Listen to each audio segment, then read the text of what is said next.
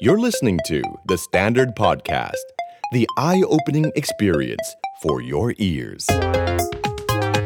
The Power Game กับผมสอละคนอดุญญานนท์คุยการเมืองเป็นเรื่องสนุก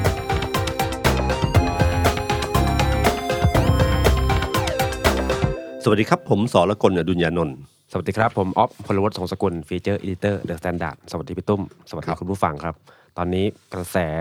การเมืองที่แรงที่สุดในฐานะที่อาศัยอยู่กรุงเทพมหานครนะครับพี่ตุ้ม ครับ แรงมาก ๆ ก็คือพรรคก้าวไกล อืม โอ้โห นักข่าวที่ติดตามพรรคก้าวไกลของเดอะสแตนดาร์ดเนี่ย หลังไม่มาบอกพี่ออฟก้าวไกลฟีเวอร์กลับมาอีกครั้ง อืม มันเหมือนตอนอนาคตใหม่ปี 62 เลย คืออไปที่ไหนคนเต็มถนน อืม แล้วก็เป็นมวลชนที่ขออนุญาตใช้คำว่าออร์แกนิก อืม มันจะมีความเห็นที่ค่อนข้างที่จะแตกต่างระหว่างพรรคการเมืองอื่น ๆ ที่เหมือนแบบจัดตั้งตามหัวคะแนนมา อืม มันจะมีปฏิกิริยาอีกแบบเลย เขาใช้คำว่าหัวคะแนน อิสระ บริสุทธิ์ บริสุทธิ์อ่ะ ใช่ไหม หั หัวคะวคะ แน แน น น บบ ริ ริ สุ สุท ทธิ์ ธิ์ใช่ไหมอืม อืม ครับ ซึ่งไม่ได้เป็นแค่เฉพาะในโลกออนกราวนะครับพี่ตุ้ม อืม โลกออนไลน์ก็เป็น โอ้ออนไลน์ยิ่งหนักกว่า โอ้โห เขายึดครองไว้หมดแล้ว ครับ โดยเฉ เขา พาะติ๊กต็อกนะฮะ เราล้อมคุณไว้หมดแล้ว ครับ นะครับ คือตอนทำให้มันกระแสของพรรคก้าวไกลเนี่ย มันแรง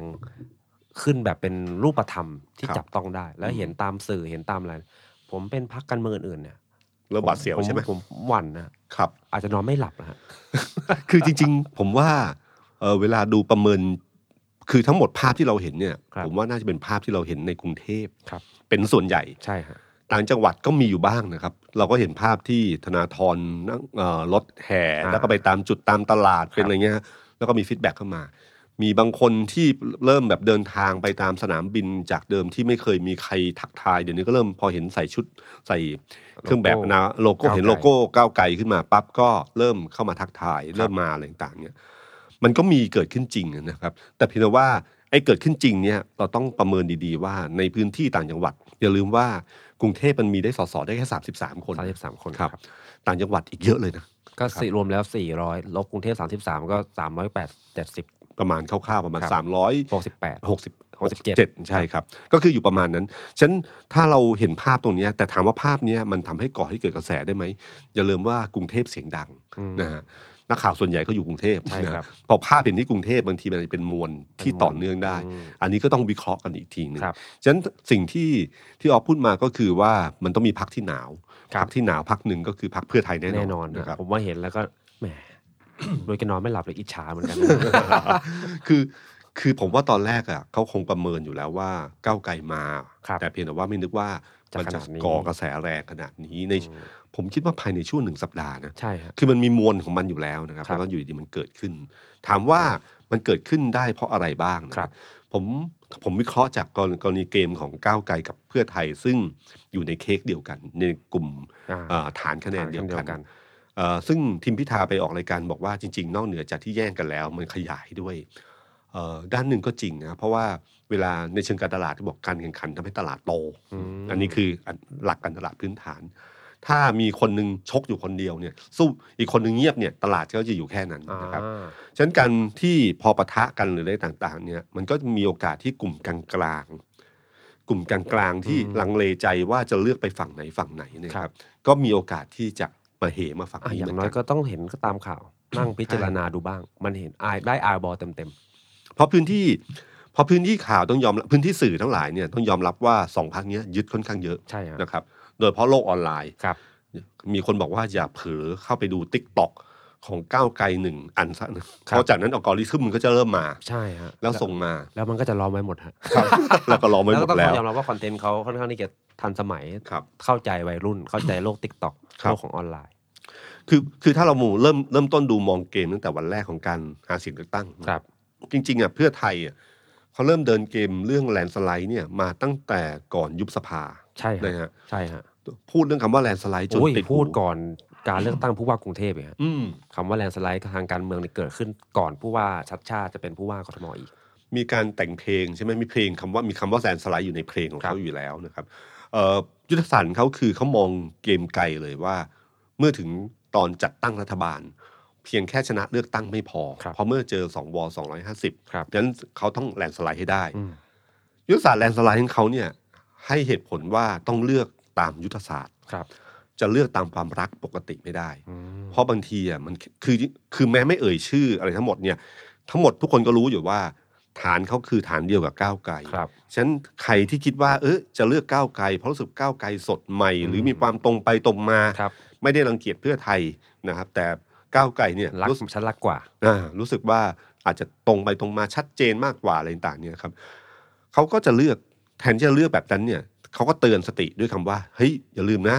ถ้าไม่นั้นมันสู้ 250 ไม่ได้นะ อืม ถ้าแข่งไปแข่งมาคะแนนของเพื่อไทยลดก้าวไกลเพิ่มขึ้นมา อาจจะมีคนที่สาม อืม ที่ทำให้มากคะแนนมากกว่าสองคนนี้ ครับ เพราะคุณแข่งกัน ครับ ฉะนั้นถ้ายุทธศาสตร์แรกคือต้องการล้มพลเอกประยุทธ์ ครับ ล้มสามปอให้ได้ ครับ จะต้องเลือกทางยุทธศาสตร์ ก็คือเลือกคนที่มีโอกาสชนะสูงสุด ครับ นี่คือกะการกำหนดเกมของเพื่อไทยโดยอาศัยความได้เปรียบว่าเขามีโอกาสจะชนะมากกว่า ฉันเลือกผมดีกว่า เป็นผู้ชนะ เป้าหมายอย่าเพิ่งไปมองไกลเลย มองใกล้ๆก่อน ครับ ต้องถ้าล้มพลเอกประยุทธ์ไม่ได้เนี่ย มันไม่สามารถจะทำอื่นต่อ ครับ นี่คือยุทธศาสตร์ของเขาที่เกิดขึ้น ครับ เอ่อยุทธศาสตร์ที่เขาบอกว่ามีโอกาสที่เขาจะชนะมาจากพื้นฐานที่สำคัญที่สุดก็คือว่า พอเกมเขาเริ่มต้นแข่งขันทางเกมทางนโยบายแล้วเนี่ยครับเกมนโยบายเนี่ยมันใครๆก็พูดได้ ครับ แต่เพื่อไทยอ่ะมีสิ่งหนึ่งที่เหนือกว่าก้าวไกลเหนือกว่าทุกพักก็คือว่า เคยทำได้ เคยทำได้ เรื่องยากๆที่คนบอกว่าเป็นไปไม่ได้ ครับ เขาก็ทำให้เป็นไปได้ ครับ แล้วช่วงเพื่อไทยเนี่ยช่วงที่ผ่านมาโดยส่วนรวมเนี่ยเศรษฐกิจมันดีขึ้น อ่า เออเขาใช้ความเชื่อตรงนี้แหละครับ ซึ่งความเชื่อตรงนี้มีมีคุณค่าและมีราคาเป็นต้นทุนที่แพงมากนะครับ เป็นต้นทุนที่ดีมาก ครับ ที่พรรคการเมืองอื่นเอาไปไม่ได้ อืม เขาก็หยิบเรื่องนี้มาใช้ ครับ คือหนึ่งให้สู้ตามเกมนโยบายนะครับ แล้วก็อีกส่วนหนึ่งก็คือว่าเล่นกับความเชื่อแรกคือเชื่อว่าเขาทำได้ ใช่ ในขณะเดียวกันก้าวไกลอ่ะมีปัญหาอยู่ข้อหนึ่งมากเลย ครับ คือเขาไม่เคยเป็นมีประสบการณ์ด้านการบริหารมาก่อน เอาแน่นอนฮะ พักภูมิใจไทยประชาธิปัตย์ไม่ว่าไทยสร้างไทยของคุณหญิงสุดารัตน์ อ่ายัง นะฮะ เคยเป็น ก็ยังเคยเป็นรัฐบาล ครับ มีผลงานที่จะบอกได้ว่าเขาเคยทำอะไรมา รวมไทยสร้างชาตินี่ประสบการณ์แน่นมากนะ อืม เป็นแปดปี แปดปี ครับ เป็นกัปตัน ครับ ผม กับตันต้องอายุมากเขาบอกครับ ครับผม พอเรื่องกัปตันปั๊บทุกทุกคนก็นึกถึง โรคอุดมนะฮะ โดนอุดมทันทีนะครับ จุดแข็งอยู่ที่สมองใช่ไหม ครับ จุดแข็งอยู่ที่หัว ครับ นะจุดอ่อนอยู่นี่ นี่ คือสิ่งที่อยู่ในนั้น ครับ นะ ผม ก็ก็คือเนี่ยครับคือมุกมุกที่เขาเล่นกันมาแล้วก็ก็มาก็มาถึงพอพลเอกประยุทธ์พูดเรื่องกัปตันก็เลยนึกถึงกันเรื่องนี้ ครับ แต่ประเด็นของก้าวไกลก็คือว่าก้าวไกลเนี่ยไม่มีประสบการณ์ด้านการบริหาร อืม มาก่อนเลย ครับ จะพูดว่าผลงานที่เคยทำคืออะไรก็พูดไม่ได้เลย อืม แต่ก้าวไกลเนี่ยเขาแก้เกมนี้เกมแรกของเขาที่เขาแก้เกมเรื่องความเชื่อแรกเนี่ย ครับ อันนี้คือเกมความเชื่อนะความเชื่อที่หนึ่งคือเรื่องนี้นะครับ ครับ เขาแก้เกมตรงนี้ด้วยกำหนดเกมใหม่ ครับ เขาบอกว่าวิธีการเขาเนี่ยอันเป็นอันนี้เป็นยุทธศาสตร์ที่น่าสนใจมากนะค ครั รับ บ เวลาถ้าไปเล่นเกมอะไรเนี่ย สามารถเล่นเอาเกมนี้มาเล่นได้ คือก้าวไกลเนี่ย ไม่จุดแข็งของเขาที่สุดคือประสบการณ์ในสภา อ่าถูกต้อง เคยเป็นฝ่ายค้าน ครับ แล้วก็เป็นฝ่ายค้านที่ต้องยอมรับว่า 4 ปีที่ผ่านมา โดดเด่น เขายก ที่สุด ระดับ การมาตรฐานในการตรวจสอบรัฐบาลเนี่ย ครับ ได้ขึ้นมายกยกระดับได้สูงมาก ถูกต้องครับ ซึ่งคนก็บอกว่าเอ้าก็เป็นฝ่ายค้านมาก็เก่งอาจจะเก่งฝ่ายค้าน อืม แต่ไม่มีประสบการณ์ในการบริหารเลย ครับ ก้าวไกลเนี่ยเขาก็จะใช้คำพูดว่า เมื่อตอนที่เขาเข้ามาใหม่ ครับ ๆ ทุกคนก็ไม่เคยเชื่อว่าเขาทำฝ่ายค้านได้ อืม และสุดท้ายเขาก็ทำได้สำเร็จ ครับ ทำได้ดีด้วย อืม ฉะนั้นวันนี้ก็คือว่าคุณก็ไม่เคยเชื่อ เพราะว่าเขาอะไม่เคยเป็นรัฐบาลมาก่อน ครับ นะฮะเมื่อเขาประสบความสำเร็จจากความไม่เชื่อครั้งแรกว่าไม่เชื่อว่าเขาเคยเป็นรัฐเออเป็น เป็นส ส ส สแล้วจะสามารถตรวจสอบรัฐบาลได้ดี ครับ แต่เราทำได้แล้ว ครับ ครั้งนี้ทำไมไม่เชื่อแบบเดิมบ้างล่ะ อืม ว่าเขาถึงแม้เขาไม่มีประสบการณ์ แต่เขาจะทำได้ อืม นะฮะก็วิธีการพลิกคำที่ทำให้คนรู้สึกว่า เออทำทำให้รู้สึกว่าเออจริงๆนะก็ใช่นะ ก็ใช่ เพราะว่าเขาเคเขาก็ไม่เคยเป็นฝ่ายค้านมาก่อน ครับ แต่พอมาครั้งแรกเขาก็ดีเลย อืม ครั้งนี้ไม่เคยเป็นรัฐบาลถ้าให้โอกาสเขาเขาอาจจะดีก็ได้ ครับ นะครับ ก็ทำให้เกิด ล้มความเชื่อเดิมอันนี้ได้นะครับ อืม จุดอ่อนของเขาเขาก็พลิกมาเป็นจุดแข็งได้ ครับ นะครับ จริงๆไอเนี้ยความ เชื่อแบบเนี้ยก่อนหน้านี้ผมเคยได้ยินสสวุฒิโส อืม บางท่าน ก็เคยปรามาสพักเก้าวไกลแบบนี้เหมือนกัน อืม เขารู้สึกว่าสสเขานกแลแล้วพูดตามตรง เป็นสสที่ไม่มีประสบการณ์เลยมาจากใคร ครับ ก็ไม่รู้ ไม่รู้จักหน้าไม่รู้ปกติสภาเนี่ยเข้าไปเขารู้จักกันหมดนะ สสก้าวไกลไม่รู้จักใครเลย ใช่ มากันใหม่ ๆ ก็มีข้อคำถามว่าจะเข้าใจระบบงบประมาณแผ่นดินจะเข้าใจ ครับ กลไกสภากลไกกฎหมายซึ่งจริงๆมันยากเหมือนกัน อืม แต่เขาพิสูจน์อย่างที่พี่ตุ้มว่าว่าเฮ้ยเขาทำได้ แล้วเขาก็จะขาย ผลการรูปธรรมบางอย่าง ที่ อืม คุณทีมชอบพูด เช่นอันนโยบายงบประมาณไอ้งบประมาณ อ๋อ ประจำปีเนี่ยมันเอกสารมันเยอะมากๆเนี่ยแต่ว่าก้าวไกลทำเป็นระบบอิเล็กทรอนิกส์ อืม เซิร์ชได้เลย เสิร์ช เหมือ ค้นคว้า Excel ดูได้เลย ค้นคว้าดูได้เลย ไม่ต้องมานั่งเปิดทีละหน้าทีละแผ่น ตรวจสอบง่ายกว่าอะไรเงี้ยนี่ก็จะเป็นจุดขายของเขาว่าเขาเคยประสบความสำเร็จในการยกระดับกลไกนิติบัญญัติ อืม ในสภา ก็สร้างความเชื่อใหม่ คือความความเชื่อว่าถ้าให้โอกาสคนกลุ่มนี้อะ ครับ ที่ไม่เคยทำเนี่ยถ้าให้โอกาสเขาทำเขาจะทำได้ อืม นะฮะกับอีกเรื่องหนึ่งที่ความเชื่อของเขาก็คือว่าเขาพลิกเกมกับคำพูดบอกว่า ผมจำได้ว่าธนาธรใช้วิธีการนี้บนเวที คือพูดพิธีกรถามถึงคำถามต่าง ครับ ๆนะครับปัญหาต่าง ครับ ๆ ทุกคนก็เห็นปัญหา ทุกพักก็เห็นปัญหาชี้ว่านี่เรื่องปัญหาต้องแก้ไขด้วยวิธีการนี้อะไรเงี้ยแล้วก็คุณธนาธรก็ขมวดตอนจบบอกว่า เห็นไหมครับว่าทุกคนเห็นปัญหานี้ร่วมกัน อืม แต่ในในจำนวนทุกคนบนเวทีเนี่ย ทุกคนเคยเป็นรัฐบาลมาแล้ว อืม มีเขาอยู่คนเดียว มีเขาอยู่คนเดียว คือตัวธนาธรอยู่คนเดียวหรือก้าวไกลอยู่พักเดียว ครับ ที่ไม่เคยเป็นรัฐบาลมาก่อน ครับ ทุกเคย ทุกคนเคยเป็นรัฐบาลมาก่อน แต่ก็แก้ปัญหาเหล่านั้นไม่ได้ อืม ฉะนันคือแบบเชิงตรกกะว่าก็เมื่อสี่ห้าคนนี้เคยเป็นรัฐบาลแล้วแก้ เป็ ไม่ น ได้ ปัญหาแต่ ฉะนั้น เคยเป็นเล็บและแก้ คุณ ไม่ได้ เออฉันมีใครล่ะ ที่คุณจะเสี่ยงคิดว่าจะแก้ได้ อืม ก็คือคนที่ไม่เคยทำ อ๋อ การใช้คำว่าไม่มีประสบการณ์เนี่ยพลิกเกม กลายเป็นดีเฉย กลายเป็นดีเฉย โอ้ ผมรู้สึกเนี่ยนี่เป็นในถ้าในเชิงกลยุทธ์เรื่องนี้น่าสนใจนะครับ ว่าวิธีการเหมือนมวยที่โดนลุกไล่เข้าไปจู่มุมอะ ครับ การหลบออกจากมุม อืม แล้วมาได้เปรียบเนี่ย ครับ ถ้าผมพูดแล้วพูดถึงวัยนึกถึงวัยเลย ครับ นะครับ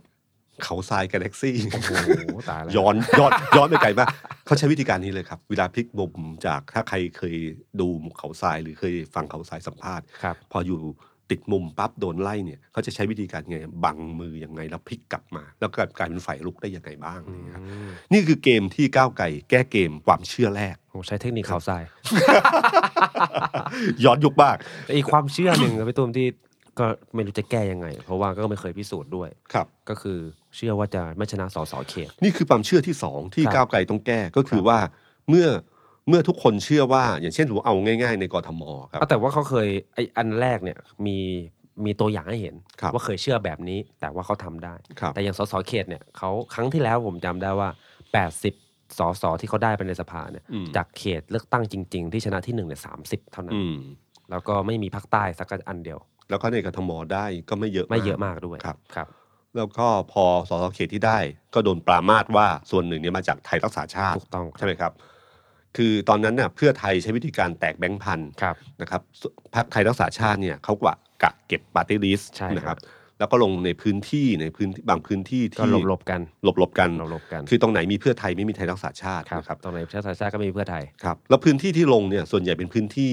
ไม่คิดว่าแบบแบบห้าสิบห้าสิบอาจจะไม่ชนะ ก็จะใช้ไทยรักษาชาติเข้ามา แล้วก็ไทยรักษาชาติเนี่ยยุคนั้นก็จะมีช่วงเป็นกลุ่มฐานเสียงของคนเสื้อแดงอยู่ ใช่ เยอะ ครับใช่ครับ พอก้าวไกล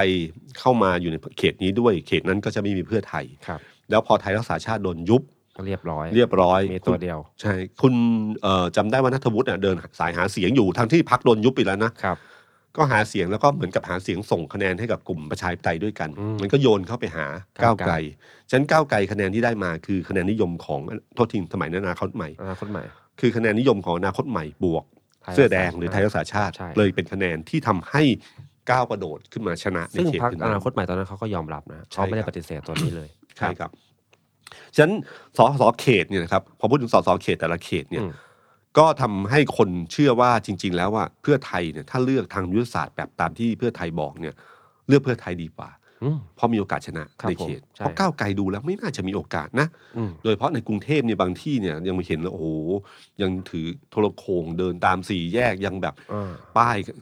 ป้ายก่อนน้อยอะไรต่างๆ เงิ เนี่ย นน้อยฮะ แล้วก็ชื่อเสียงก็ไม่เป็นที่รู้จักเท่าไหร่ ใช่ครับ ใช่ไหมพอแบบนี้ขึ้นมาปั๊บเนี่ย คนก็คิดว่าโอ้ยุทธศาสตร์นี้ของเพื่อไทยเนี่ยเป็นยุทธศาสตร์ที่ฉลาดมาก ซึ่งจริงฉลาดมากนะครับ ครับ ก็กำหนดเกมว่าคราวก่อนคือไทยรักษาชาติบวกอนาคตใหม่ ครับ บวกอนาคตใหม่มากลายเป็นอนาคตใหม่นะค ครั รับบ ก็คือ ก็คือคะแนนเงินเท คะแนน มา มันบวกกัน คราวนี้ก็คือใช้วิธีการคิดว่าพอบอกแบบนี้ขึ้นมา คนที่นิยมก้าวไกลเนี่ยอาจจะยอมให้การก้าวไกลปฏิริสไป อ่า แต่สสเขตรู้สึกว่าก้าวไกลมีสิทธิชนะ ก็ให้ ก็จะเทเพื่อไทย มารวมเพื่อไทย ครับ ก็ใช้คะแนนวิกลยุทธ์การรวมคะแนนเหมือนเหมือนครั้งก่อนที่อนาคตใหม่ได้ไป ครับ นะครับ ความเชื่อนี้เกิดขึ้นได้เมื่อตอนที่คนเชื่อว่าเพื่อไทยจะชนะ ครับ แต่ปรากฏการณ์ที่การเปลี่ยนเกมที่เกิดขึ้นเนี่ยมันอยู่ที่สองอย่างครับ ครับ อันที่หนึ่งคือโพลของมติชนกับเดนิว ใช่ฮะ ซึ่งพิธาชนะ พิธาชนะในกรุงเท พ และในต่างจังหวัดด้วย อืม ซึ่งไม่น่าเชื่อ ครับ ซึ่งโพลโพลมันมีอยู่ 2 รูปแบบนะครับ โพล ครับ อันหนึ่งที่หนึ่งแบบนิด้าแบบอะไรเงี้ย จะโพลเป็นโพลที่ใช้ระเบียบวิธีการวิจัยวิจเอ่อวิระเบียบการวิจัยนะ ครั ฮะ บ ระเบียบวิธีการการวิจัยเอ่อตามหลักวิชาการอย่างเช่น มีประชากรอายุ 18 ถึง 25 อยู่ 1 ล้านคนก็ใช้ประมาณ 100 ตัวอย่าง อ๋อ ถ้าอีกกลุ่มหนึ่ง26 ถึง 40 สมมุติเนี่ยนะครับ มีอยู่ 2,000เออมีอยู่ 2 ล้านก็จะใช้เมื่อกี้เท่าไหร่อ่ะ ไม่ ส เกี่ อง ว ร้อยกับตัวอย่างนี่ก็ต้องสองร้อยตัวอย่าง ครับ อืม ก็คือให้ไปตามสัด เน ส่วนไปครับ อ๋อ แต่ถ้าเป็นโพลแบบเอ่อแบบที่ ไม่ได้ชนเดนิวท เอ่อที่ทำก็คือทุกคนมีสิทธิ์โหวต ครับ ทุกคนมีสิทธิ์โหวตนี่ก็คือคุม IP แต่ก็เฉพาะคนที่อยากจะเข้าไปโหวต ครับ นะฮะซึ่งอาจจะไม่ได้สะท้อนจำนวนทั้งหมด สะท้อนความรู้สึกความคิดเห็นของคนกลุ่มหนึ่งได้ ำครับ แล้วก็เวลาที่มาดูก็อาจจะมาดูแยกตามกลุ่ม อ่า อายุว่าใครชนะใครชนะ ผม นะครับ เข้าไปทำด้วยกับพี่ตุ้ม ก็เขาก็ให้โหวตก่อนคำถามก็ตามที่หัวข้อออยากให้ใครเป็นนายกผมจะเลือกสสเขตพักไหนผมจะเลือกสสบัญชีรายชื่อพักไหน แล้วก็ให้กรอกอายุ อืม กรอกอาชีพกรอกรายได้ แล้วก็จบ อืม อันนี้ก็จะเป็นการทำโพลของเขา ครับ ครับ แล้วก็พอตอนหลังเนี่ยคือการที่แยกระหว่างอุ้งอิงกับเศรษฐา ครับ คือพอมีคะแนนหลายคนเนี่ย ครับ เดิมเนี่ยคะแนนอุ้งอิง นำ จะนำมาโดงใช่ไหมครับพอคุณมีเศรษฐาขึ้นมาปั๊บคุณ กระจาเศยรษฐาก็จะดึงคะแนนของคุณอุ้งอิงเข้ามา ครับ บวกกันเป็นเพื่อไทย อืม แต่เวลาบอกว่าแคนดิเดตนายกเนี่ยทีมพิธเอ่อก้าวไกลมีคนเดียว ใช่ ฉะนั้นชอบก้าวไกลก็เลือกพิธา ใช่ แต่ถ้าชอบเพื่อไทยอาจจะเป็นอุ้งอิงหรือเศรษฐาก็ได้ ถูต้องครับ ครับเวลามาปั๊บพิธาก็มีสิทธิ์ที่ ก็จะจะเป็นที่หนึ่ง ที่หนึ่งได้ ครับ ฉะนันในเชิงจิตวิทยาเนี่ยถ้าผมเป็นก้าวไกลผมก็จะไม่พูดหรอกว่าเศรษฐารวมองค์อิงมากกว่าผม อืม ผมก็จะพูดว่าพิธาอันดับหนึ่ง ครับ ใช่ไหมครับอันนี้ก็เป็นการตลาดก็คือว่าปกติก็คือว่าเรามีจุดแข็งไงก็รีบบอกในจุดนั้น อืม ไปนะครับ แล้วก็กระแสตรงนั้นเนี่ยเพื่อไทยเอ้ยโทษทิ้งก้าวไกลมานะครับ ครับ แล้วก็พิธามา ครับ พอมีความเชื่อจุดหนึ่งของโพลอันหนึ่งขึ้นมา ตามมาด้วยภาพที่เห็นออนกราวก็คือสามย่านมิตรทาวน์ ครับ จริง ๆ ถ้าลำดับผมจำได้ว่า เรื่องของโพลมาได้ชนเดนิวเนี่ยเป็นจุดสะเทือนที่นักข่าวไปถามแกนนำพรรคเพื่อไทยก่อนครับพี่ตุ้ม อืม แล้วยอมมันมีกระปฏิกิริยาออกมาในพื้นที่ข่าว อืม เหมือนว่าพรรคเพื่อไทยเนี่ย ก็ยอมรับในการที่ยอมรับไกลๆในการที่ เอ้ยไม่ได้หวั่นใจหรอกนู่นนี่นั่นแต่มันมีสัญญาณว่า เขาเริ่มที่ต้องพิจารณาแล้วว่า อืม ไอ้กลยุทธ์แรงสไลด์เขาเนี่ยมันมันโอเคไหม อืม ซึ่งผมนั่งอ่านบทวิเคราะห์ของโพลแมชชนเดนิวเขาก็จะให้มหาวิทยาลัยธรรมศาสตร์ทำบทวิเคราะห์ เขาก็จะเขียนซึ่งนักข่าวไปถามด้วยนะครับพี่ตุ้ม อืม เขาเขียนเลยว่าจากกลุ่มตัวอย่างที่ทำของโพลมัชชนเรนิวเนี่ย ครับ แปดหมื่นกว่าตัวอย่าง ครับ พักเพื่อไทยโอกาสที่จะได้แลนด์สไลด์เนี่ยเป็นไปแทบไม่ได้ อืม เพราะคะแนนโหวตแต่ละภูมิภาค แต่ละจังหวัดที่กระจายมาแล้วเนี่ยไม่มีจังหวัดหรือภูมิภาคไหนเกินครึ่งเลย อืม แสดงว่ามันไม่มีวันแลนด์สไลด์ อืม ไอ้คำว่าแลนสไลด์เนี่ยเป็นจิตวิทยาในตอนหาเสียง แต่พอข้อมูลมันออกมาเรื่อยๆ ว่าอ่ะโพลไม่ว่าจะนิด้าไม่ว่าจะที่ไหนก็ตามรวมถึงโพลล่าสุดของมัติชนเรนิวเนี่ย เอ๊ะ มันก็ไม่ได้เกินครึ่งนี่นะ อืม แอนสไลด์มันมีจริงป่ะนะ อืม หรือมันไม่มีจริงอาจจะเป็นจุดเปลี่ยนที่ทำให้เพื่อไทยต้องเร่งเครื่องแลนสไลด์ขึ้นใหม่หรือเปล่าครับ ครับคือส่วนหนึ่งของในกรุงเทพเนี่ย ผมว่าคนที่คุมคุมพื้นที่เนี่ยเขาเริ่มเห็นแล้วว่า เมื่อเทียบความขยัน ครับ ของกเอ่อของผู้สมัครสสเพื่อไทยกับก้าวไกลอะเขาเริ่มรู้สึกว่าเฮ้ยก้าวไกลขยันจัง โอ้โห นะฮะแล้วก็เริ่มมีการพูดถึงว่าเฮ้ยตกลงเนี่ย คุณแบบเหมือนกับมั่นใจว่าชนะ ก็เลยไปลงพื้นที่หรือเปล่า อืม ก็เลยเป็นการกลยุทธ์การกระตุ้นสสในพื้นที่ให้ลงพื้นที่มากขึ้น ครับ นะครับ แต่เกมตรงเนี้ยที่จุดหนึ่งที่ทำให้คนเริ่มเชื่อมากขึ้นก็คือที่สามย่านมิตรทา ครับ วน์ แล้วก็ต่อมาที่สายเป็นทาวน์ ใช่ครับ คือมัน สาม เห็นรูปธรรม ใช่ครับสามย่านมิตรทาวน์นี่คือการปราศัย ครับ ใหญ่ในกทมของเพื่อเอ่อของก้าวไกล พรรคก้าวไกล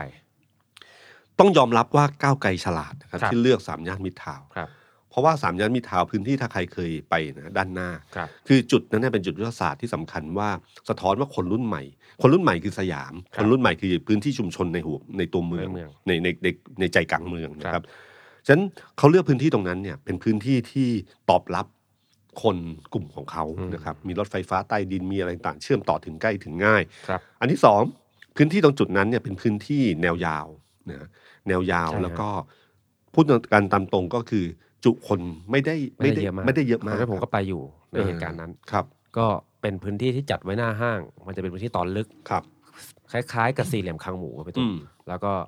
ไม่ได้กว้าง อืม แต่เน้นลึก อืม เน้นลึกเข้าใจว่า ผมว่าประมาณสักห้าร้อยที่นั่ง ที่เก้าอี้ที่เตรียมไว้น่าจะประมาณนั้น อืม แล้วก็กล้องถ่ายทอดสดก็จะอยู่หลังห่างจากเวทีค่อนข้างไกล ครับ ในแง่ของสื่อมวลชนทำโชว์มาพอสมควร อืม เพราะว่ามุมกล้องดีอันนี้ กรณีแบบว่าเต็มประมาณนี้ ครับ เวลาถ่ายไปมันจะดูยาวและใหญ่ แต่ แต่ ปรากฏว่าของจริงอะพี่ตุ้ม ของจริงก็คือว่าคนมาเยอะ มั มาก นเยอะกว่าที่ตั้งเก้าอี้ไว้ฮะ คือคือทำติเวลาเราถ้าเราคนไม่เยอะมากเนี่ย ครับ อย่าจัดพื้นที่ใหญ่ อันนี้ ครับ เป็นเรื่องปกตินะ ครั ฮะ บ เอ่อเก้าอี้ไม่ควร อันนี้พลพลเอกประยุทธ์และพรรครวมไทยสร้างชาติต้องเรียนรู้ก็คือว่าเลือกเก้าอี้พอประมาณ ถูกต้อง ให้แน่นแล้วค่อยเพิ่มเพิ่มนะค ถู รับ กครับ ไม่ใช่แบบมาวางกอง เดี๋ยว ยาว นาดดีเบตที่จัดล่าสุดก็เหมือนกันฮะ อืม เตรียมไว้เจ็ดร้อยก่อน ครับ เจ็ดร้อยก่อน เพราะว่าเดี๋ยวเตรียมไว้ก่อนพันกว่าเดี๋ยวจะเดี๋ยวจะเสียหน้า นะฮะ แต่พอคนเริ่มมามันเติมเก้าอี้มันไม่ยาก ใช่ แต่เอา ครับ ออกเนี่ยมันไม่ได้ เอาออกมันน่าเกลียดมันคือไม่มีถึง ครั เอา บ ออก ผ ใช่ไหมฮะ ใช่ฮะ ฉะนั้น เออมันดูดีฮะ ของก้าวไกลตรงจุดนั้นเนี่ยเขาก็เลือกพื้นที่ที่เหมาะสม แล้วก็เขาคงประเมินแล้วว่าถ้าห้าร้อยเนี่ย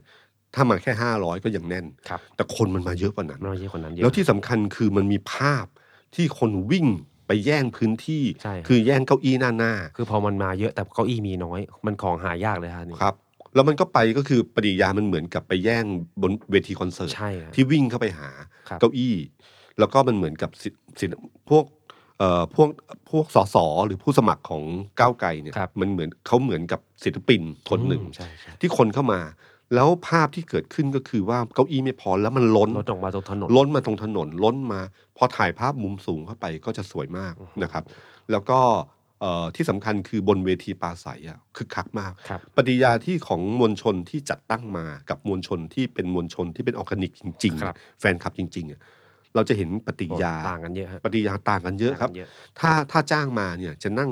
รอรอเวลาจบอะ ครับผม นะครับอ่ะต ย บ ก มือ ป้าย นิด ตามจังหวะ อืม จบมือตามจังหวะ ใช่ครับ ครับ แต่ถ้ามุดว่าอันอันเนี้ยเห็นชัดเลยนะค ครั รับ บ แล้วก็มีวิธีการสื่อสารใหม่ๆ ถามคนฟังมีอะไรต่างๆมีการนั่งคุยอะไรต่างๆเนี่ยครับ ครับ แล้วก็ปฏิกิริยาที่เกิดขึ้นเนี่ยมันทำให้ก่อกระแสขึ้นมา ว่าโอ้โห คนแรงขนาดนี้ชนะ อืม แล้วก็จากนั้นโซเชียลมีเดียก็ทำงาน ใช่ฮะ ก้าวไกลเนี่ยผมว่าเขาใช้ใช้คือคือก้าวไกลเนี่ยใช้สิ่งที่เขาเชี่ยวชาญที่สุดอันหนึ่งก็คือเขาเลือกเกมสู้ด้วยนะครับ เกมสู้อันหนึ่งที่เขาได้เปรียบที่สุด คือเกมสู้เรื่องของโซเชียลมีเดีย ครับ จริง ๆ มันเกิดขึ้นแล้วตอนอนาคตใหม่ แต่คราวนี้ยิ่งกว่าเดิม ครับ ทุกพักน่ะรู้อยู่แล้ว เพื่อไทยก็รู้ใคร ๆ ก็รู้ ครั อบ ยู่แล้วว่าต้องสู้ในเกมนี้ด้วย แต่พอสู้จริง ๆอ่ะกองกำลังสู้ไม่ได้อะ ครับผม คือถ้าคุณไปมวลชนแบบในต่างจังหวัดไปขึ้นเวทีปราศัยเป็นหมื่นเนี่ยก้าวไกล โอ้ ทำไม่ก้าว ได้ ไกลทำไม่ได้เลยฮะ แต่เพื่อไทยทำได้ ครับ แต่พอมาโซเชียลมีเดียเนี่ย เอาหมื่นเนี่ย โอ้โหสบย ก้าวไกลทำได้ สบายอ่ะหมื่นหนึ่ง ค กั รับ บพริบตาทีเดียวเท่านั้นนะ ฉะนั้นไอ้ไอ้ในสามย่านมิตรทาวน์เนี่ยมันกลายเป็นคอนเทนต์อันหนึ่ง ครับ ที่ก่อให้เกิดโซเชียลมีเดียขึ้นมา มัน ต่อ ก็ท เนื่อง วีคูณต่อเนื่อง ใช่ครับ แล้วก็ยิ่งมาตามมาด้วยการไปเมื่อเมื่อวานที่ปราศัยของคุณธนาธรที่เซ็นทรัลลาดพร้าว ใช่ฮะ นี่ก็คือยุทธศาสตร์การเลือกพื้นที่ ครับ ห้างใจกลางเมือง มีรถไฟฟ้าเข้าถึงพื้นที่ไม่ใหญ่มากนัก ครับ แล้วให้เกิดภาพของการล้นนะ ใช่ ซึ่งตรงเนี้ยภาพลักษณ์มันดี จริงเบื้องหลังมีความตลกนิดนึงอะ ครับ ตอนแรกยามอ่า อืม ทีมรักษาความปลอดภัยของของห้างเนี่ยเขาไม่ให้ใช้เพราะว่า ไม่ได้ขอมาก่อนใช่ไหม ตรง แตอน ลา แร ด ก ว่าง ที่หนักกว่านั้นก็คือเขาตกใจนึกว่าเป็นม็อบนะมีม็อบอีกแล้วเหรอ อืม อ๋อไม่ใช่มันคือการหาเสียง ครับ ของพักก้าวไกล อืม คุณสนาธรก็ไปตรงนั้น พอห้างตรงนั้นไปไม่ได้ก็ต้องลงมาบนฟุตบาท ครับ ฟุตบาทมันก็อาจจะเล็กลงกว่านั้นอีกหนึ่งอีกอีกพอสมควร อืม นี่คนก็ไม่ได้ใช้น้อยก็เท่า ผมผมว่าจำนวนก็ไม่ไม่น่าจะหย่อนกว่าสัญญาณมิตรทาวน์ อืม มันทำให้เกิดปรากฏการณ์อย่างนั้นอีกแล้ว ครับ ก็คือมันไวรัลภาพเกิดขึ้น ความหนาแน่น ความหนาแน่น ครับป ใน ฏิกิริ แง่ ยาคคาววาม มดู รู้สึกอะพี่ตุ้มทำให้ แล้วก็ รู้สึกว่าคนรุ่นใหม่ ครับ ใกล้ ๆ ตัวผมเนี่ย มันทำให้เกิดอุปทานเหมือนกัน อืม จากเดิมที่กระเชียร์แหละก็ชอบแหละ แต่ แต่ ไม่ด้ ไม่มั่นใจว่าชนะ ไม่มั่นใจว่าชนะ แล้วก็ไม่ได้รู้สึกว่าอยากจะไปออนกราวกับพัก อืม ไม่ได้อยากจะไปเจออะไรขนาดนั้นไอการเกิดปรากฏการณ์สัญญาณมิตรทาวน์เกิดลาดพร้าวเนะฮะมันปลุก อืม ความรู้สึกว่าไปซะหน่อยนะ แล้วสังเกตไหมครับ ภาพที่เกิดขึ้นอันหนึ่งคือภาพที่เล่นไฟฉาย ครับ มือถือ ที่ที่สามย่านมิตรทา ครั ว บ พ ภาพนั้นเนี่ยมันถ้าคนนึกปกติก็คือนึกถึงภาพคอนเสิร์ต ครับ ภาพอีกอันหนึ่งที่เด็กรุ่นใหม่รู้สึกก็คือภาพของม็อบ อืม ม็อบของกลุ่มราษฎร ครับ นะฮะแล้วก็เพลงที่ใช้คุณสังเกตเพลงที่ใช้ ผมไม่แน่ใจใช้เพลงของสะใช้ใช้สามัญชนหรือเปล่าเนี่ย ครับ มันเพลงที่จังหวะแบบนั้นเลยอะครับ ครับ มันรวมรวมๆมวลมวลรวมมันนึกถึงตรงนั้นได้นะครับ แล้วถ้าจำได้ว่าตอนช่วงการเกิดม็อบของกลุ่มราษฎรขึ้นมา มันก็มาจากอันนี้ครับว่าคนเห็นเฮ้ยคนเยอะ เพื่อนเราก็ไปมีส่งลงโซเชียลมีเดียว่า ใช่ เราอยู่ตรงจุดนี้ มันจะก่อให้เกิดกระแส กระ พวก แส นี้ อ ขึ้ ยาก นมา ไปตอนกระงานแสอยากไป ดีเบตเดอะสแตนดาร์ดก็แบบเนี้ยนะ อืม คนมารอคุณทิมพิธา ครับ แบบเป็นส่วนใหญ่ที่มางาน เพื่อจะขอถ่ายรูป มันเกิดกระแสขึ้นว่า ฉันอยากจะมาเจอตัวจริง ครับ เขาอะไรเงี้ยจากเดิมที่มันไม่มีมาก่อนหน้านี้ อืม ตอนนี้มันกลับมาแล้ว ครับแล้วก็ผมว่าก้าวไกลอ่ะเขาเลือกเกมสู้ด้วย ครับ อถ้าสู้ตามคือเริ่มต้นอย่าลืมนะครับว่าพอเริ่มต้นหาเสียงเลือกตั้งเนี่ยเกมที่ใช้กันมากที่สุดคนเชื่อที่เชื่อกันอยู่ก็คือว่าชาวบ้านเดือดร้อน ครับ นะครับรัฐเอ่อพรรคการเมืองไหนที่จะสามารถแก้เศรษฐกิจให้ดีขึ้นได้พรรคนั้นจะได้คะแนนเสียง ครับ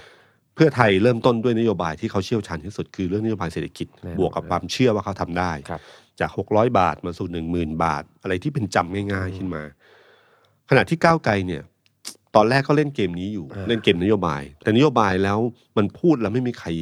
ไม่มีใครจำไม่มีใครฟัง มันไม่ว้าวเท่าเพื่อ มัน ไท ไม่ ย ว้าวแล้วก็มันเหมือนกับการรับรู้ มันไม่มันไม่เท่ากับเพื่อไทยฉะนันเกมเนี้ยถ้าสู้ไปก็มีโอกาสแพ้ ครับ ฉะนั้นสิ่งที่ก้าวไกลสู้ก็คือว่าสู้ด้วยเกมที่ตัวเองเชี่ยวชาญที่สุดสองอย่าง อย่าง ครับ ที่หนึ่งคือที่พูดไปแล้วก็คือสู้ด้วยโซเชียลมีเดีย ครับ นะครับ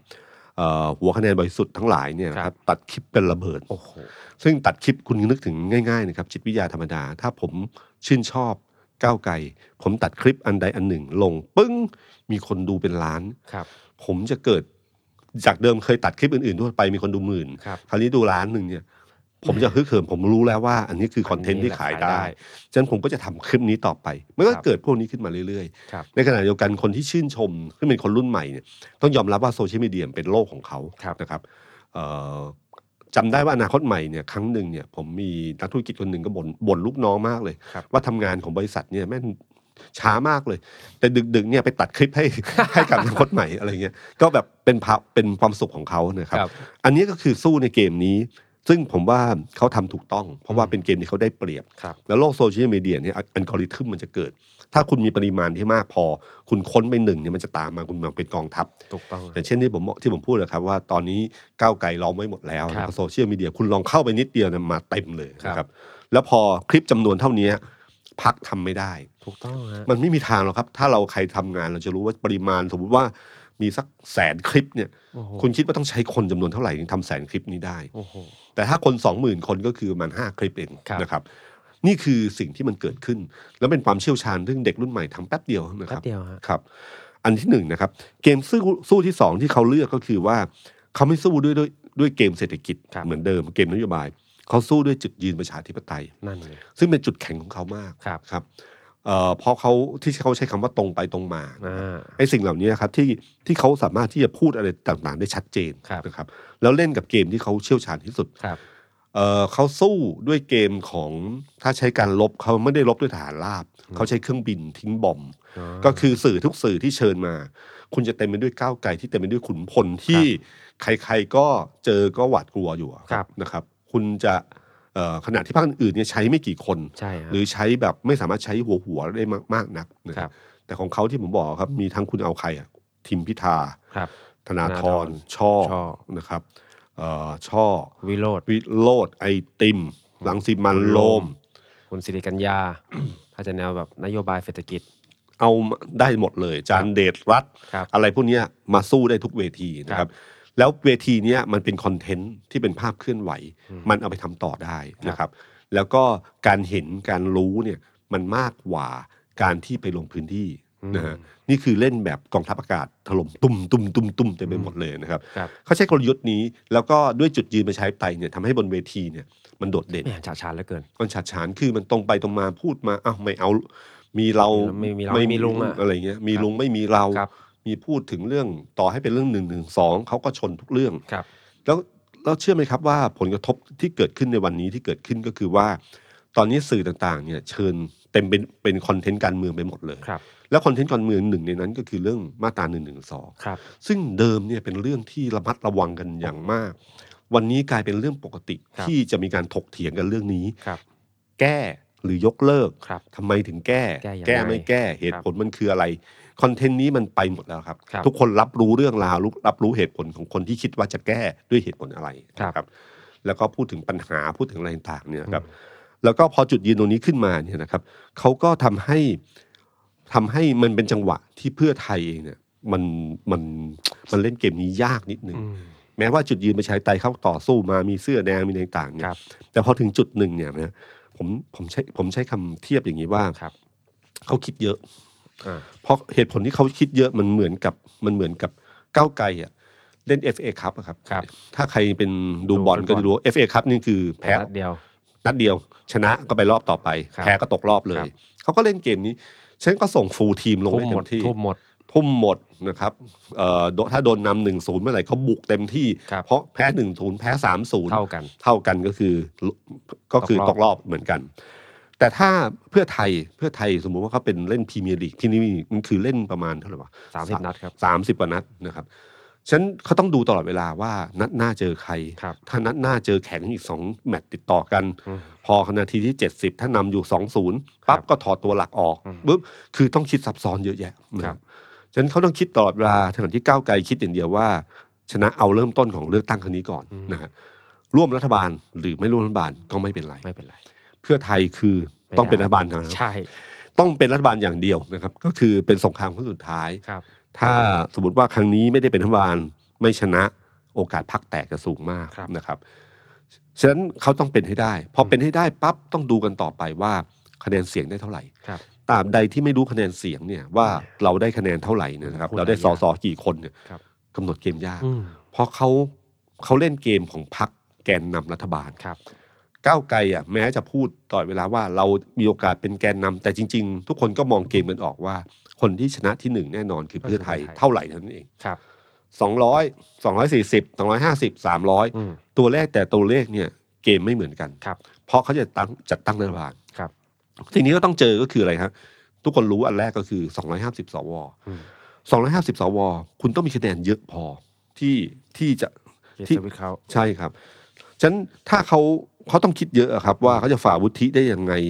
จะร่วมกับใครถึงได้ตอนนี้ ครับ ร่วมกับพลังประชารัฐได้สวนะเว้ย อืม นะครับ มีความปลอดภัยระดับหนึ่ง ครับ แต่มีภาพลักษณ์ แต่ว่าจะเสียเครดิตทางการเมือง เศรษฐสูง กิจการเมืองด้วย ฉะนั้นจำได้ไหมครับว่า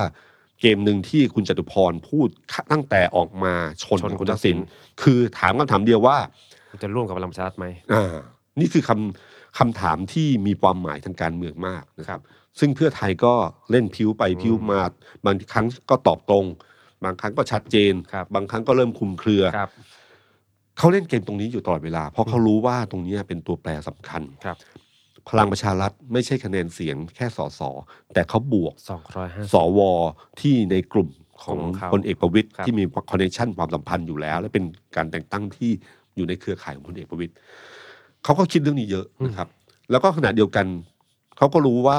ก้าวไกลอ่ะมีข้อดีอะไร แต่ขณะเดียวกันก็มีจุดอ่อนบางจุด ซึ่งการเมืองไทยมันไม่ได้เล่นกันตามระบบทั้งหมด อืม มันมีอำนาจนอกระบบบางอย่าง ครับ ที่เขาต้องเหลียวมอง ครับ แงนมองบ้างว่ามันคืออะไร ครับ แล้วส่งสัญญาณมันยังไงบ้าง อืม นี่คือสิ่งที่เพื่อไทย เกมของเพื่อไทยโดนโดน ต้นบีแบบนี้ โดนบีบแบบนี้ฉะนันเวลามองเกมทั้งเกมเนี่ยนะเขาก็เลยต้องมองเยอะเราคิดละเอียด ครับ ฉะนันบางอย่างเนี่ยเขาก็จะไม่ตอบเพื่อให้เกิดความคลุมเครือ เพราะว่าเผื่อพิ้วได้ ครับ นะฮะมันมีพื้นที่ที่ให้ให้เล่นหลายอัน ถ้าปิดประตูทุกประตูแล้วเหลือแค่สองประตูมันโดนบังคับ อืม ถ้าไม่ถ้าไม่ปิดประตูถ้าเราเปิดประตูไว้กว้างๆไว้ประมาณสี่ห้าประตูพอถึงเกมมีปัญหาปั๊บเราเลือกได้ว่าจะไปประตูที่หนึ่งประตูสองสามสี่ ครับ นะฮะนั่นคือเกมของเพื่อไทย อืม นะฮะฉะนันเพื่อไทยเนี่ยขยับตัวยากในพอถามชัด มันเลยเป็นต้นทุนว่าขยับตัวยาก ขยับตัวยาก เาถามอะไรชัดๆ ใช่ครับ ตอบไม่ชัด ๆ พอไม่ชัดปั๊บเนี่ยนะครับ ครับ มันก็เกิดปฏิกิริยาขึ้นมา เพราะคนเนี่ยกลุ่มหนึ่งเนี่ยพอไม่พอใจลุงตู่มาก ครับ ๆเขาก็ไม่ได้อยากได้กลุ่มเนี้ยไม่ได้อยากได้พลเอกประวิตยมาร่วม ครับ ฉะนั้นพอก้าวไกลชัดเจน อืม ในขณะอีกฝั่งหนึ่งไม่ชัดเจน มันก็เลยเกิดกระแสขึ้นมา ใช่ นะฮะมันคือขึ้น มันเกิดกระแสขึ้นมาแล้ววันที่คุณอุ้งอิงตอบคำถามที่บอกให้ดูหน้าหดูหน้ารืออะไรต่างๆเนี่ย ครับ เอ่อแม้จะมีนัยยะความหมายตีความได้ว่าไม่เอา แต่มันไม่ชัด แต่ก็ไม่ชัด พอไม่ชัดเนี่ย คุณสิทธาที่วารีอะพูดอันหนึ่งว่าพูดอันหนึ่งดีคือเนื่องจากคุณสิทธาเนี่ยก็เคยอยู่ เพื่อไทย เพื่อไทยมาก่อนนะก็ค่อนข้างสนิทกับคุณทักษิณสนิทกับคุณโอ๊กอะไรมาก่อน ครับ ก็บอกคุณทักษิณกับคุณอุ้งอิงเนี่ยเหมือนกันอันหนึ่ง อืม คือโกหกไม่เป็น อืม คือจะให้พูดแบบพอขาวแล้ว ใจรู้ว่าดำเนี่ยจะพูดว่าขาวทุกมันไม่ได้ อืม มันมันก็จะใช้คำพูดหลบๆที่กลางๆ ครับ เขาก็เลยเชื่อว่าสิ่งที่คุณอิงอุ้งอิงพูดไม่ได้ มันก็คือว่ายังไม่กล้าตัดสินใจว่าจะไม่ร่วมทีเดียว อืม นะฮะซึ่งตรงนี้แหละครับ ที่ทำให้ผมรู้สึกว่าภาพความรู้สึกของคนเนี่ย มันรู้สึกว่าก้าวไกลมันมีจุดเด่นกว่าตรงจุดนี้ อืม การที่สองก็คือว่า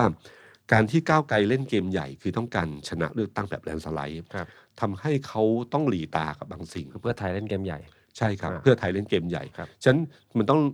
เขาถึงดึงดึงบ้านใหญ่เข้ามาเยอะมาก ใช่ นะครับขณะที่สสมันยังมีปัญหาความขัดแย้งที่สสกลุ่มเสื้อแดงกลุ่มอะไรต่างๆที่ลงพื้นที่ประจำ อืม และเป็นกลุ่มที่แบบผูกพันกับเพื่อไทยมานาน ครับ แต่พอทำโพลแล้วมันสู้บ้านใหญ่ไม่ได้ อืม เขาก็เลือกบ้านใหญ่ ก็ต้องต้อง เพราะว่าเขาต้องการคะแนนเสียง ถูกต้อง แล้วต้องการการันตีพอสมควรนะครับ ไม่ใช่เพียงแค่อุดมการณ์อย่างเดียวแล้วได้มาร้อยแปดสิบไม่พอ ไม่พอ ซึ่งร้อยแปดสิบมันชนะเลือกตั้งแล้วนะ ครับ เขาไม่พออะ เขาต้องการถึง 250 อัพขึ้นไปอะค ครั รับบ ฉะนันเป้าหมายใหญ่เนี่ย มันก็เลยต้องมันเหมือนแม่น้ำใหญ่อะครับ ครับ ก็มันก็จะมีอะอะไรขยะอะไรเข้ามาบ้างนะก็ต้อง ครับ ยอมรับความจริงกันไปบ้าง ครับ นะครับ แล้วก็อีกอันหนึ่งที่ผมว่าคนคนที่เอ่ออยู่ในฝั่งประชาธิปไตยรู้สึกเยอะก็คือการที่ปล่อยสสที่ย้ายกลับมา อืม ซึ่งบางคนเนี่ยพอย้ายกลับมา แล้วที่สำคัญย้ายกลับมา แล้วอยู่ในบัญชีรายชื่ออันดับสูงด้วย อืม บวกกับมีบทบาทมากขึ้น ครับ นะฮะจริงๆอ่ะคุณสมศักดิ์เทพสุทินเนี่ยครับเป็นคนหนึ่งที่เป็นนักการเมืองที่ได้รับการยอมรับว่าเป็นเหมือนกับคนที่คบได้นะฮะเป็นเป็นนักเลง ครับ นะฮะเอ่อเอ่ยปากช่วยเหลืออะไรต่างเนี่ยนะครับฉะนันตอนช่วงเป็นรัฐมนตรียุติธรรมเนี่ยผมเชื่อว่าเขามีบุญคุณกับคนเยอะนะฮะ อืม ช่วยเหลือญาติพี่น้องหรือคนที่อยู่ในคุก ไม่ได้ช่วยแบบอะไรนะครับ ช่วยทำให้มีชีวิตอำนวยความสะดวกขึ้นมาหน่อยนะครั ครับ บ แล้วก็ช่วยภายใต้พื้นฐานที่ทำได้นะครับ แค่นั้นก็โอ้โห ในยามยากที่สุดนะฮะ ในยามยากที่สุด ช่วย นะครับ อะไรนิดเดียวมันคือใหญ่ที่สุด อืม ในชีวิต สังเกตไหมครับว่า คุณสมศักดิ์เทพสุทินเนี่ย แม้ไปหาหาเสียงพื้นที่ในของสุขโขทัยเลย ซึ่งไม่ใช่เป็นไม่ใช่เป็นกองทัพใหญ่ ครับ ลงไป แต่นัทวุฒิเข้าไปช่วย ใช่ นะฮะอันนี้คือน้ำจิตน้ำใจที่มีต่อกันนะค ครั รับ บ แต่คุณสมศักดิ์เทพสุทินเนี่ยต้องยอมรับอันหนึ่งว่า ภาพลักษณ์หนึ่งที่คนจำได้มาก ก็คือภาพลักษณ์วันที่พูดว่า รั รั ฐ ฐ ธ ธ ร ร รม รม นูญฉ นู บับ ญ นี้ดีไซน์มาเพื่อพวกเรา ใช่ไหมนี่ขนาดไม่เตรียมกันยังรู้เลยว่า ต้องพูดคำนี้ ครับ ก็คือเขาพูดในตอนที่อยู่พักพลังประชารัฐ ครับ ใช่ไหมครับ แล้วก็พูดในจังหวะที่ตอนช่วงที่ประชุมสส ส้มใหญ่ นะฮะ ครับ ปลุกเรานะครับประชาเอ่อรัฐธรรมนูญฉบับนี้ดีไซน์มาเพื่อเรา แต่วันนี้บนเวทีหาเสียงในกลุ่มพื้นที่ของสุโขทัยอะไรต่างๆเนี่ ค ย รับ เขาเริ่มขึ้นว่าสิ่งที่เพื่อไทยต้องแลนด์สไลด์ เพราะต้องเจอกับดัก 250ส คว รับ แล้วผมชอบมากเขาเอาฟิวเจอร์บอร์ด อืม เหมือนสอนคณิตศาสตร์ชาวบ้านเลยว่า อืม คะแนนเลือกตั้งมันเท่านี้เลือกสสห้าร้อยแต่เลือกนายกมันต้องเจ็ดร้อยห้าสิบพี่น้องเกินครึ่งมันคือสามร้อยเจ็ดสิบหกไม่ใช่สามร้อยสิบคือสอนคณิตศาสตร์ชาวบ้านเลยว่าเหตุผลที่ต้องเลือกเพื่อไทยสองใบเพราะแบบนี้ ครับ จะให้แค่ปาร์ตี้ลิสต์ไม่ได้นะ ไม่ได้ เพราะปาร์ตี้ลิสต์มีแค่ร้อยเสียง ครับ นะครับ สสเขตมีอยู่แค่ ใช่ 400 นะครั ครับ บ ถ้าให้แค่ปาร์ตี้ลิสต์เนี่ยเราไม่ได้สสเขตอะแพ้แน่อะไร แน่น เงี้ย อน ก็เนี่ยครับก็คือใช้ใช้เรื่องเนี้ยมาพูด ครับ แต่อย่าลืมนะครับ พอให้พื้นที่มากขึ้นกับคนกลุ่มนี้นะครับ ครับ ทั้งคุณสมศักดิ์หรือคุณสุริยะ ครับ เราเห็นภาพคุณสุริยะเดินตามคุณเศรษฐาตลอด อืม นะฮะเดินตามคุณเศรษฐาตลอด ครับ มันประชุมสสพักที่ผ่านมานะครับ ก็มีนั่งนอกเหนือจากคุณประเสริฐคุณอะไรต่างๆ แล้วก็จะมีจะมีคุณสุริยะคุณสมศักดิ์ด้วยนะครับ ก็ให้บทบาทสูง ซึ่งจริงๆสองคนเนี้ยเขาเป็นคนพื้นเอ่อเรียกไงคนที่อยู่ไทยรักไทยมาตั้งแต่แรก ตั้งแต่แรก โดยเฉพาะสุริยะนี่เป็ คน รับ เลขาธิการพักมาก่อนนะครับ อืม ฉะนั้นเขารู้กลเกมเข้าใจอะไรพวกนี้ต่างๆ แต่พอวางตำแหน่งอย่างนี้ขึ้นมาเนี่ยนะครับ แล้วพอมีเรื่องจุดยืนประชาธิปไตยขึ้นมาไอ้ยพวกนี้มันรวมๆกันแล้วมันจะก่อให้เกิดความรู้สึกขึ้นมาได้นะครับ จริงๆอ่ะแล้วก็อีกอันหนึ่งที่เพื่อไทยประมาทมากไปก็คือ การวางคนที่ไปออกสื่อต่าง ใช่ ๆนะฮะ ฮะ คือวางคนไปออกสื่อต่างๆ เนี่ย ปรากฏว่าวางตัวแล้วสู้ก้าวไก่ไม่ได้ อืม แล้วก็พอเรื่องจุดยืนประชาธิปไตยอย่าลืมนะครับว่า บนสื่อเนี่ย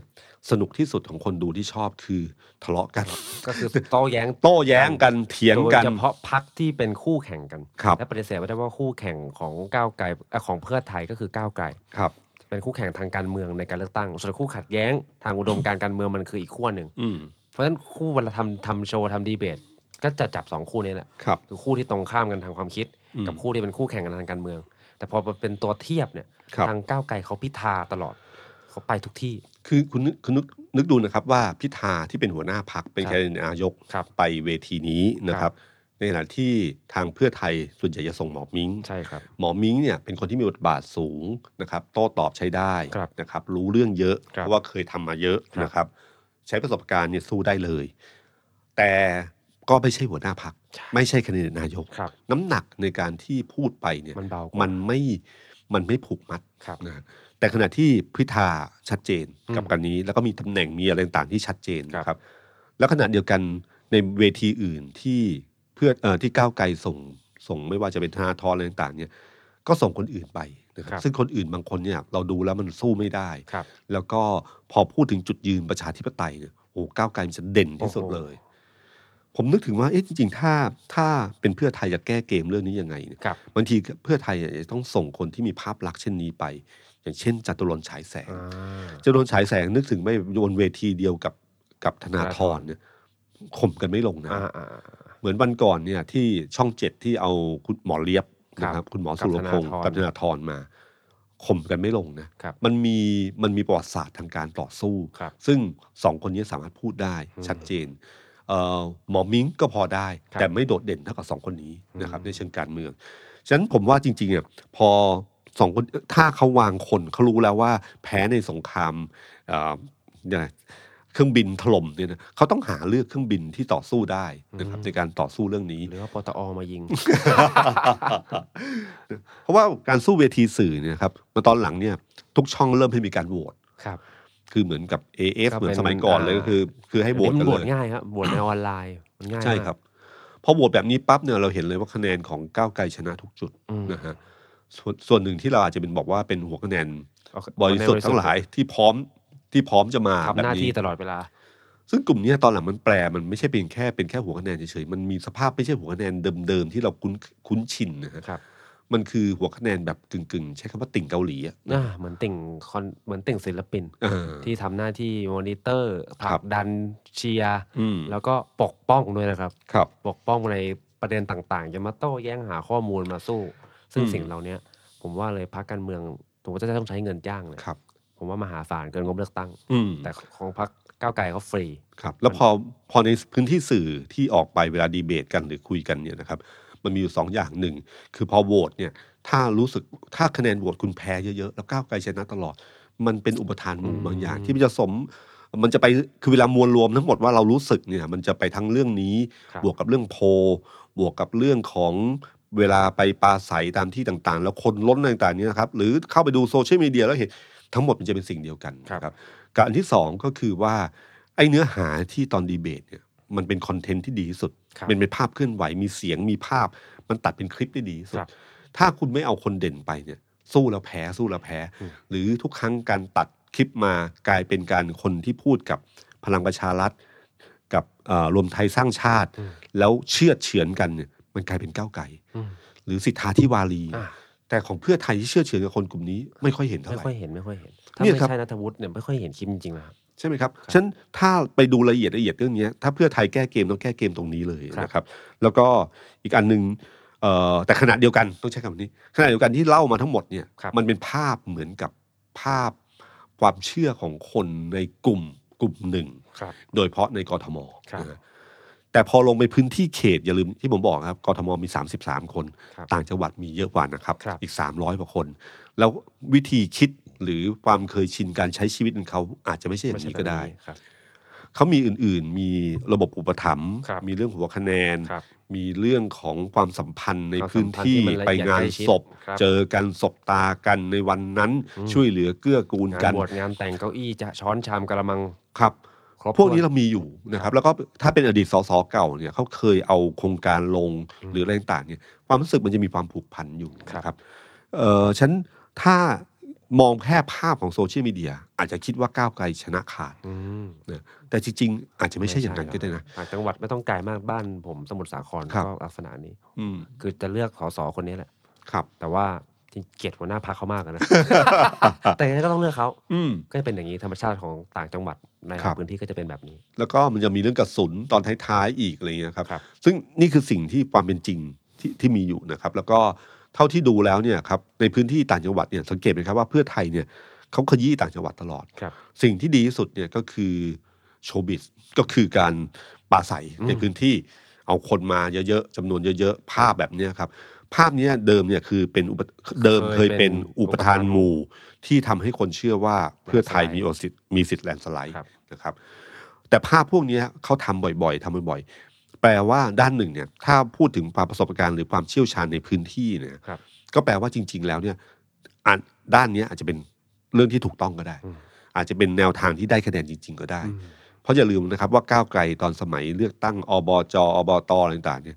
พ่ายแพ้ยับเยินมาแล้วนะครับ ครับ เพราะว่าพอถึงเวลาจริง ๆ เรื่องต่างๆ ในต่างจังหวัดไม่ได้เป็นไปอย่างที่เขาคิด ครับ นะครับ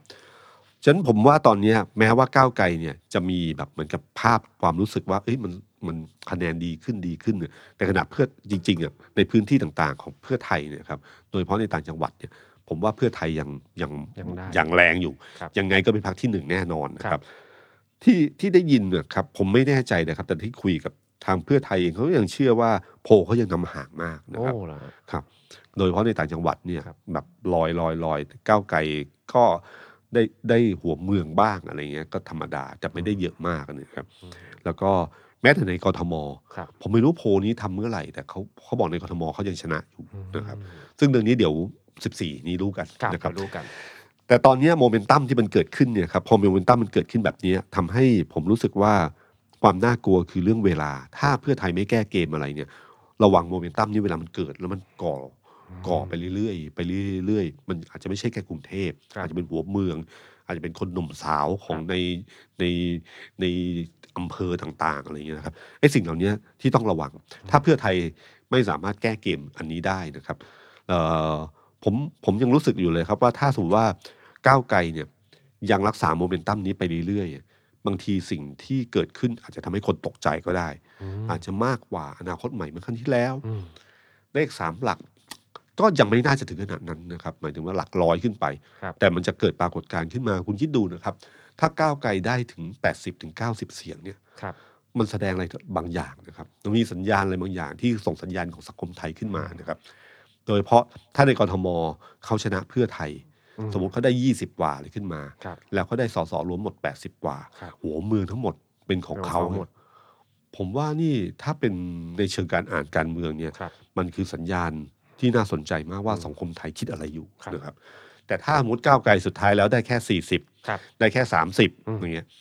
มันก็ทำให้รู้ว่าสังคมไทยอ่ะ เป็นอย่างนี้ อย่าเชื่อโซเชียลมีเดีย ครับผม นี่เดียวอ่ะไม่มีจริง แต่ผมว่ารู้กันวันที่สิบสี่ ใช่ครับเอ่อถามว่าเพื่อไทยจะกลับมาสู่เกมอันนี้ได้ไงอันนี้ผมผมอันนี้ผมคิดเล่นๆนะครับว่ามันมีตัวแปรตัวแปรอันหนึ่งที่เพื่อไทยต้องอ้อนวอนให้เขาช่วยเหลือ คือใครครับพี่ คื ตุ้ม อลุงตู่ ะลุงตู่จะมาขึ้นปลาใสให้แล้วฮะ คือเราลองนึกถึงภาพการเมืองเดิมๆนะฮะจำได้ไหมครับว่าตอนนี้กระแสกระแสคุณชัดชาติมาตอนท้าย ครับ มันมาจากอะไร มาจากกลุ่มอนุรักษ์สสฝั่งนี้ครับ ที่บอกว่าถ้าไม่เลือกเราชัดชาติมาแน่ อืม แล้วมีความความพยายามรณรงค์ว่าทั้งหมดเนี่ยทั้งหมดเนี่ยควรจะเลือกเขา ครับ คนเดียว อืม รวมคะแนนเสียงเป็นที่นี่ เขา เขา สู้ ถึง ชาติชาติ ใช่ครับปรากฏว่าคนที่เลือกวิโรธอยู่เนี่ย คิดว่าจะเลือกก้าวไกลอยู่เนะครับ ก็พลิกกลับเข้าไปสู่หาชาติชาติ อืม ทันที เพราะรู้สึกว่า ก็กลัวชาติชาติแพ้ กลัวชาติชาติแพ้ กลัวฝ่ายเดียวฝ่ายนี้แพ้ กลัวอีกฝั่งหนึงชนะเอา เอา ว่า อีกฝั่ ง่าง ย หๆนึ่งชนะ นะ ค ค รั รับ บ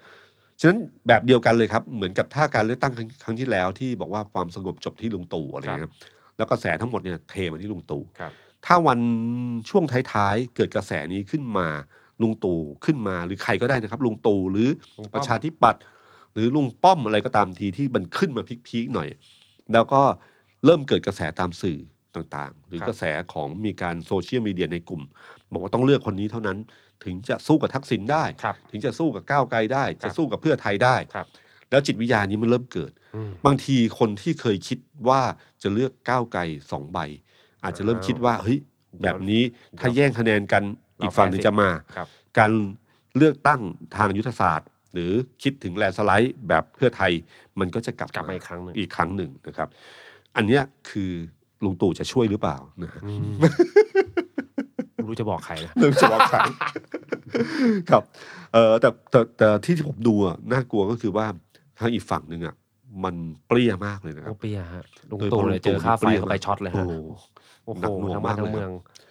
ขนาดที่ให้สัมภาษณ์เมื่อวานนี้ชัดเจนที่สุดเลยครับ ครับ พอรู้สึกว่าทุกอย่างอะมาถล่มที่เขาคนเดียว อ่าเขาก็เลยบอกว่า เอ๊ะมาโทษพักเขาพักเดียวไม่ได้นะฮะเพราะว่ารัฐบาลก็ร่วมกันมา ใช่อยู่ด้วยกันมาตลอดสี่ปี ครับ อย่าตรงนี้มาโยนที่ผมอะไรนะครับนะแล้วกระทรวงที่ผมอะลงเล่นเองได้หมดเปล่า มีแค่กระทรวงคมนาคมเอ่อกลาโหมอย่างเดียวที่สั่งการได้ แล้วฮะ แต่อย่าลืมนะครับ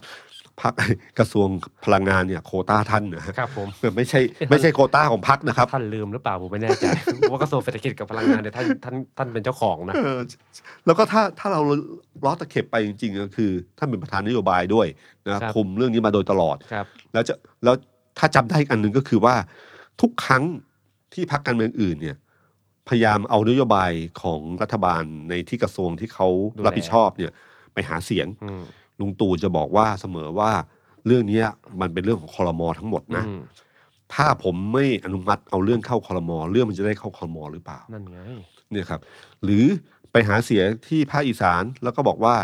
บัตรเนี้ยบัตรลุงตู่อะ อืม นะบัตรลุงตู่คือบัตรสวัสดิการแห่งรัฐ ถ้าเรื่องนี้เป็นเรื่องนโยบายของรัฐ ก็ต้อง ก็ไม่ ไม่ ใช่ ใช่คน ก็ของทุกคน อืม ก็ของรัฐบาลชุดนี้ ครับ ไม่ใช่เป็นของลุงตู่ ครับ ครับแต่พอถึงนโยบายพลังงานเรื่องไฟฟ้าแพงอ้าว อ้าว รับผิดชอบกันหน่อยสิ ก็เป็นคอรมอด้วยกันนะอะไรอย่างเงี้ยครับ อารมณ์ได้เอาพอเสียปุ๊บแบ่งเลย แล้วก็ให้สัมภาษณ์ที่เมื่อวานที่ให้สัมภาษณ์ยาวเนี่ย ครับ ก็ทำให้เห็นให้รู้เลยว่า ตอนเนี้ยเครียดมาก เครียด น้ำหนักลดไปหกโล อืม นอนไม่ค่อยหลับ อืม กินไม่ค่อยได้ ครับ นะครับโหครบครบสูตร ค เล บ ย สูตรเลย เพราะตอนแรกผมก็เห็นเอ๊ะทำไมพลเอกประยุทธ์ช่วงหลังดูผอมไปมากนะครับยิ่งใส่เสื้อยืดยิ่งอะไรเงี้ยเห็นชัดว่าผอมไปเยอะ วันนี้แก้ข่าวนะฮะ ครับว่า บอกว่าโอ้ยจะพูดอย่างนั้นน่ะอ้อนไม่ได้แค่จริงหรอก อืม จะอ้อนไหม ก็ก็อ้อนกันไป ครับ นะครับ แล้วก็จริงๆก็คือพอเห็นแบบนี้นะครับ ผมรู้สึกว่าภาพของไม่ว่าจะเป็นภูมิใจไทย ไม่ว่าจะเป็นพลังประชารัฐประชาธิปัตย์หรือแม้แต่อ่ารวมไทยสร้างชาติเนี่ยค่อนข้างเกลี้ยนะ อืม ดูไม่ค่อยมีความคึกคักที่คิดว่าจะชนะได้จริงๆ เดี๋ยวเขา นะครับ ซุ่มอยู่ในเขต ผมก็ผมว่าตรงนี้จะเป็นจุดที่ อืม เอาจจะส่งไปไม่ถึง ใช่ครับ ครับ ซุ่มอยู่ในสสเขตต่างต่างหลัง400 เขต ใช่ครับ แล้วก็โค้งสุดท้ายจะน่ากลัวที่สุดนะครับ ครับ โค้งสุดท้ายน่ากลัวที่สุดถ้าที่คนเชื่อกันว่าครั้งนี้จะมีการซื้อเสียงเลือกตั้งเยอะที่สุดในประวัติศาสตร์ครั้งหนึ่งนะครับราคาอัตราจะสูงมาก ครับ ตัวเลขจะไม่ได้เห็น 500 แล้วนะค ผ รับ มผมแอบสืบมาให้พี่ตุ้มมานะครับ มันมีบางที่ที่ผมสืบมาได้ เขาแบ่งเป็นงวดอะ เป็นไง เป็นงวดโดยแรกด้วยการไปลงพื้นที่ฟังปราศัย สมมติจัดสี่เวที อืม สี่รอบก็ครั้งละสามร้อยสามสี่สิบสองสิบสองเดี๋ยววันจริงทบให้อีก อืม ก็จะเป็นอีกห้าอะไรอย่างนี้ อืม ก็จะเป็นสิบแปด อืม ก็แล้วแต่ อืม สิบแปดต่างวันไม่น้อยนะ บ้านหนึ่งสี่คนห้าคน ครับ ไม่ธรรมดา แต่ว่าจะมีแบบลักษณะให้ไปฟังด้วย อืม เป็นที่ผมได้ยินมาจากบางพัก อืม ที่เขาบอกผม แต่ที่ผมได้ยินมา ครับ วันวันวันเลือกตั้งเนี่ย ตัวเลขเริ่มต้นที่พันหนึ่งแล้ว อืม ไม่ใช่ห้าร้อยนะครับหลายหลายพื้นที่มากนะครับ อืม ก็เนี่ยแหละครับ เดี๋ยวรอดู เพราะว่าที่เราวิเคราะห์ทั้งหมดเนี่ย พอเจอกระสุนขึ้นมา แล้วก็ถ้ากระสุนทำงานได้ผล ครับ ชาวบ้านรับแล้วลงด้วยนะครับ ครับ คะแนนที่เราเคยคิดเนี่ยสสที่ไม่เคยเออไม่ใช่พักที่ไม่เคยมีคะแนนในโพลเลยเนี่ยอาจจะพุ่งพรวดเลยก็ ครั ได้ บ นะครับ แล้วก็เอ่อแต่ที่ผมว่าพักต่างๆ โพลอะที่เห็นชัดอันหนึ่งก็คือโพลเนี่ยจะบอกตัวเลขของปาร์ตี้ลิสได้ อ่าใช่ ชัดเจนขึ้น ครับ ซึ่งผมว่าพักหลายพักเนี่ย พวกที่ลงปฏิทั้งหลายเริ่มกลัวแล้ว เพราะว่าสอเพราะช่วงโค้งสุดท้ายผมเขาเชื่อกันว่าสสที่ลงสมัครสสเขตเนี่ย จะทิ้งพักก็คือบัตรขอเอาตัวเองรอดก่อน พักจะให้ใครก็ได้ไม่ว่าเลย ครับ ขอสสเขตอะเลือกผม ครับ ซึ่งไอ้ตรงเนี้ยที่จะทำให้คะแนนมันเหวี่ยงอีกครั้งหนึ่งนะครับว่าคะแนนปาร์ตี้ลิสต์ของก้าวไกลกับเพื่อไทยอะมีโอกาสมากเลยที่จะสูงมากนะครับ เกินกว่าใครคิดไว้นะฮะ ครับ แต่ถามว่าการเลือกตั้งครั้งนี้เนี่ยสุดท้ายแล้วเนี่ย จะเลือกกันแบบไหน แล้วจะเลือกลงใครจะมีโอกาสชนะมากกว่ากันเนยนะครับ ผมมีคำอยู่สองคำคำหนึ่งเป็นคำของคุณอนันต์ปัญญาชุนเขาคุณอนันต์ปัญญาชุนก็เคยบอกไว้ว่าการเมืองอะความเชื่อคือความจริงนะฮะ ครับ ถ้าอะไรที่สร้างให้เชื่อเชื่อเยอะเนี่ยนะครับ มีโอกาสที่มันจะกลายเป็นความจริงได้นะครับ อันที่สองคือเวลาเราเลือกเนี่ยครับ เราไม่ได้เลือกแบบเอ่อเลือกแบบอย่างใดอย่างหนึ่ง มันเป็นมวลรวมของ ครับ ความรู้สึก เหมือนที่ผมเคยบอกว่าเวลาดูผู้หญิงสวย เราไม่สามารถจะบอกได้ว่า เพราะจมูกเพราะตาสวยเพราะแต่รวมๆทั้งหมดอาจจะรวมถึงนิสัยรวมถึงอะไรก็ได้นะครับฉะนั้นถ้าอะไรก็ตามที่เกิดขึ้น ที่ทำให้เกิดความรู้สึกว่าเราอยากเลือกพักนี้ ไม่ว่าจะเป็นเรื่องของนโยบายเศรษฐกิจ นโยบายการเมืองจุดยืนประชาธิปไตยเรื่องโซเชียลมีเดียหรือความรู้สึกว่าที่เรามีเอ่อเลือกคนนี้มีโอกาสชนะ ครับ เป้าหมายว่าจะเลือกจะเปลี่ยนก่อน อย่างเช่นเพื่อไทยใช้ตอนนี้ก็คือว่าแทนที่จะบอกว่าเลือกเพื่อเปลี่ยน ก็ต้องชนะก่อนแล้วค่อยเปลี่ยนหรือเปล่าอะไรเงี้ย ครับ ไอ้สิ่งเหล่านี้ครับมวลรวมทั้งหมดเนี่ยเราไม่รู้นะครับแต่พอถึงวันสุดท้ายวันที่ 14เนี่ย อืม ทั้งหมดจะรวมมาเป็นหนึ่ง ครับ มันจะเป็นความรู้สึก และความรู้สึกมันคือเหตุผลอย่างหนึ่งที่ในการตัดสินใจเลือก สวัสดีครับ สวัสดีครับ The Standard Podcast เปิดหูเปิดตา เปิดใจ เปิดโลก